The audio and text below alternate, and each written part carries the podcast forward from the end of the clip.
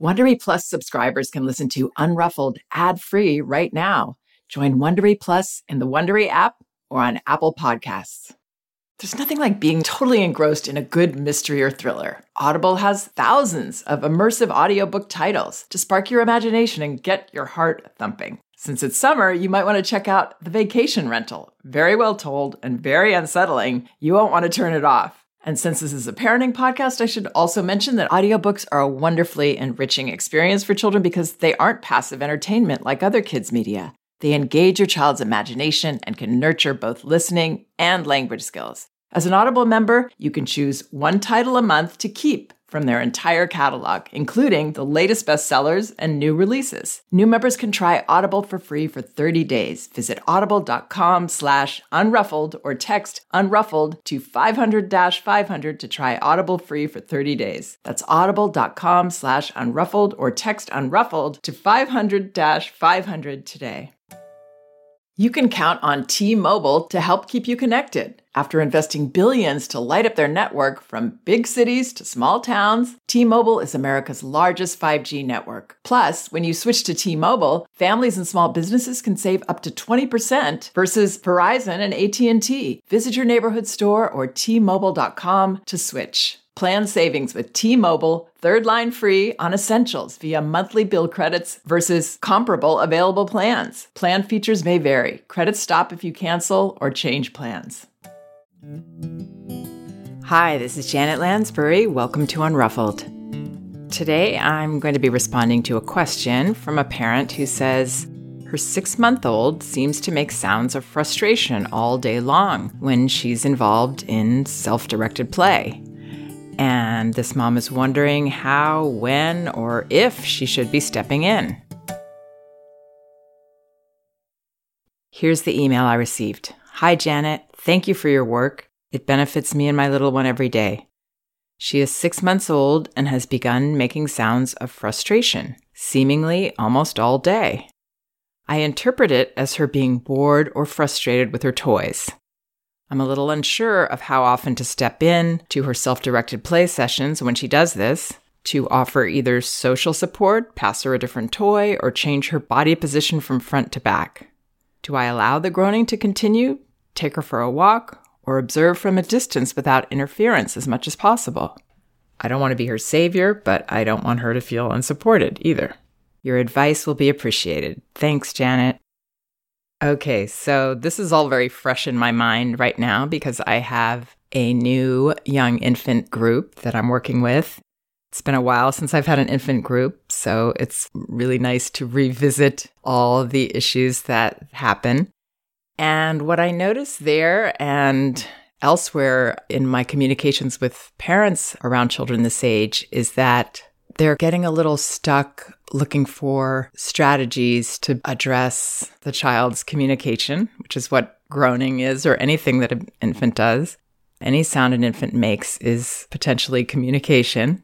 And there are several common reasons that babies make sounds of frustration. One, they might be tired. Two, they might be teething. This is a time for teething. Unfortunately, it's this cruel thing that happens, I think, to, to babies when they're just kind of getting settled in their routine and getting comfortable with some of the internal processes that are developing. Then this teething thing happens, and some children really suffer from it for a long time. Another reason is that children are developing motor skills and they're straining and they're expressing exertion around that which obviously is very healthy. Often, the children that seem to vocalize a lot at this age are children who will end up being communicators. They might start talking early. They're sharing, they're sharing everything that's going on with them. And it's really important to know that, yes, some of this is uncomfortable, but it's not the sound of an emergency. So, all of that said, because this is communication, we have to respond. We want to encourage communication. Communication is what's going to help us not only connect with our child, but understand their experience, understand what's going on with them. So every time our child utters something like this and seems to be looking toward us for help, we've got to respond. And I would say, even if it sounds like a expression of exertion or something, that even if our child isn't looking at us, then I would acknowledge, I hear you. You're working very hard. Sounds like, or you sound uncomfortable. There are also things that babies don't complain about generally. A big misconception is that babies get bored. If we think about what it's like to be a baby, psychologist and researcher Alison Gopnik described it as they're having a double espresso in Paris and they're in love. It's all brand new. It's all exciting. There's nothing in an infant's experience that could be boring. So if we respond to the complaints our baby has as if this is boredom, we're going to be, you know, changing things up for them, trying to fix them, trying to make it better, which in fact can end up being overstimulating. And that's another common reason that babies have feelings. They get very easily overstimulated, and that's very tiring for them and uncomfortable for them. If we perceive boredom, we're likely going to overstimulate and waste a lot of our energy trying to fix something that actually wasn't the issue. I know this is controversial because I have a post on my website called The Myth of Baby Boredom. And some outside groups have made great fun of this idea and that babies don't get bored. They sent a lot of traffic to my article laughing about how ridiculous it was. But how could a baby get bored when everything is brand new, when everything is intense and colorful and vibrant, and every little angle of things is interesting to them? It's like a banquet of sensory delights. Babies don't get bored, they get tired. They get tired very, very easily. So let's talk about this mother specific questions how often to step in to her self directed play sessions when she does this. I'm not sure if this mother's talking about when she's not sitting with her baby during self directed play, perhaps, but let's go over it both ways. So the first way is we're sitting there having what Magda Gerber called wants nothing quality time with our baby, where we're just emptying our mind, we're being present, our body's relaxed, we're not trying to engage, we're not trying to entertain, we're not coming from a place of worry in these moments, ideally. We're just there. We want to see and we want to hear what's going on. It takes practice, but it really is the key to enjoying parenting, understanding our children, making a lot of things clearer.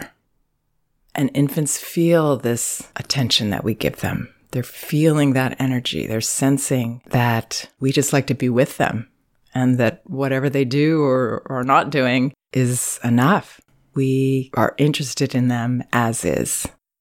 So let's say we're doing that. She's happy for a bit, and then she groans. She sounds uncomfortable. We're not sure what's going on.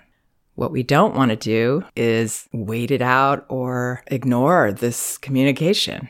So right away, I would respond as if another person has said something. this other person is not able to express in words. So it's harder to understand, but we take that in. Ah, I heard that. I wonder what's going on with you. We stay calm, we stay open, we stay observant. We don't feel like we have to do something besides communicate. So then let's say this continues. If I was sitting there, I would probably get down on my child's level so that I could be face to face with them. And I would say, Hmm, I'm looking at you and I'm hearing you. I wonder if you're teething. If we think that that's a possibility, then what Magda Gerber recommended is not just to hand our child a teething object, she suggested offering two different things and holding them out for our child. Why does this matter? It's all about giving our infant a sense of agency. There aren't that many ways that we can do that, but play is one way that children can be empowered that way. So we don't want to be here, I'm going to fix you using our power. Instead, it sounds like your mouth might be hurting. Here are a couple things that might help. We hold them out to our baby and we allow our baby to maybe grasp one of them. Sometimes babies take both of them, but we let them choose, even in that situation. And then maybe they don't want that, or they try that and they're still having a difficult time. We continue to acknowledge wow, it sounds like you've still got feelings about this. Would you like a break? Now we can decide to do that at any time. And then we would say, okay, I'm going to pick you up. Stay sitting is usually the best way, unless we're now sure that our child is tired or maybe needs to eat or there's something else going on. But if we're still kind of unsure and we're still having playtime with our child, then I wouldn't get up and make it into this magical fix where I pick you up and now we're walking. Just do the smallest thing to give your child that physical connection. So now you're holding your child in your arms, you're sitting comfortably. At that point, you're going to get more information from them and you're going to learn more about what's going on. Maybe they just need a break for a few minutes because they're working on these motor skills and they get tired, if that's part of it. And then your child will sort of indicate that they don't want to be in your arms anymore, that maybe they'd like to be back down. Either they're looking down there or they're kind of, you know, moving around in your arms, seeming restless, wanting to get away. Then you could place your child back down again on their back in a position in which they're freest to move. Now, if you are in another room and you hear your baby making a sound, some kind of groan or other utterance, then I would walk in and from standing, see your child and say, I hear you. What's going on? Then you might decide to come closer and get down on your baby's level to see what they need. And again, the more we observe, the more we communicate and let our child know that we want to hear all of these sounds, that we're not trying to avoid them, we're trying to ignore them, or just trying to fix them right away, the more we will get to know our child, the more we will get to know what they need. The more we'll see that this is a very communicative person here. One time that I might not communicate back to my child right away is if my child was sleeping and taking a nap, and maybe I hear some sounds.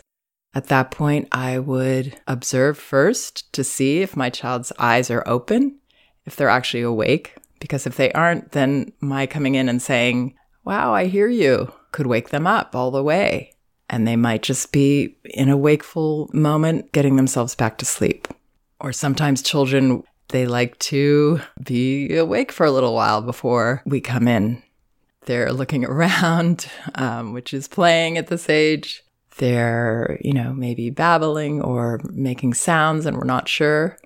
One thing that proved to me that my children were whole people that could communicate and understand when they were just a few months old was that I would say to them, when you wake up and you want me, call, call me, call mom. And I know this is going to sound far fetched to people. I swear to you, they all did that. they all made a sound that sounded very much like they were calling me. And that's how I knew they wanted me to come and get them up. So you don't have to believe in this, but I suggest that you try it. And in terms of what this mother said about passing her a different toy or changing her body position from front to back, I definitely wouldn't do those things because those are, let me try to fix you things. And I know this mother doesn't mean it that way, but that's how it can come across to the baby who we want to empower. So I don't believe babies are saying, take me for a walk. But if this mother wanted to go for a walk at that point, that would be a great choice. Not to fix the baby who may just be tired. Outdoor play areas are always the best. Having our child somewhere in a safe-ish area where we're going to need to monitor more than we would inside, of course, but on a blanket or something outside where they have the fresh air and all the shadows and the sounds, all the wonders of nature around them, they are much less likely to groan. It does have an effect, especially if they're free to move in that environment. I notice with this approach that people do have the misconception sometimes that, you know, you're sitting there looking at your watch, not responding because you want to give your child a certain amount of time, or you're coming in and swooping them up. That middle territory is where the person to person communication is and where the respect is. Granted, it can be very hard to see an infant who is not saying words that that is a whole person. They really are. And the sooner that we see this, the sooner parenting becomes more of an exciting adventure. The less afraid we become of our child's expressions of feelings or thoughts. And we see results. I hope that helps. That's the way to support this baby's communication and this wonderful relationship that's developing. Please check out some of my other podcasts. They're on my website, janetlansbury.com. And I have a lot of articles about infant play on my website as well. Check out the topic categories, and you should find quite a bit on this topic. Thanks so much for listening. We can do this. If you like Unruffled, you can listen ad-free right now by joining Wondery Plus in the Wondery app or on Apple Podcasts. Prime members can listen ad-free on Amazon Music. Before you go, tell us about yourself by filling out a short survey at wondery.com/survey.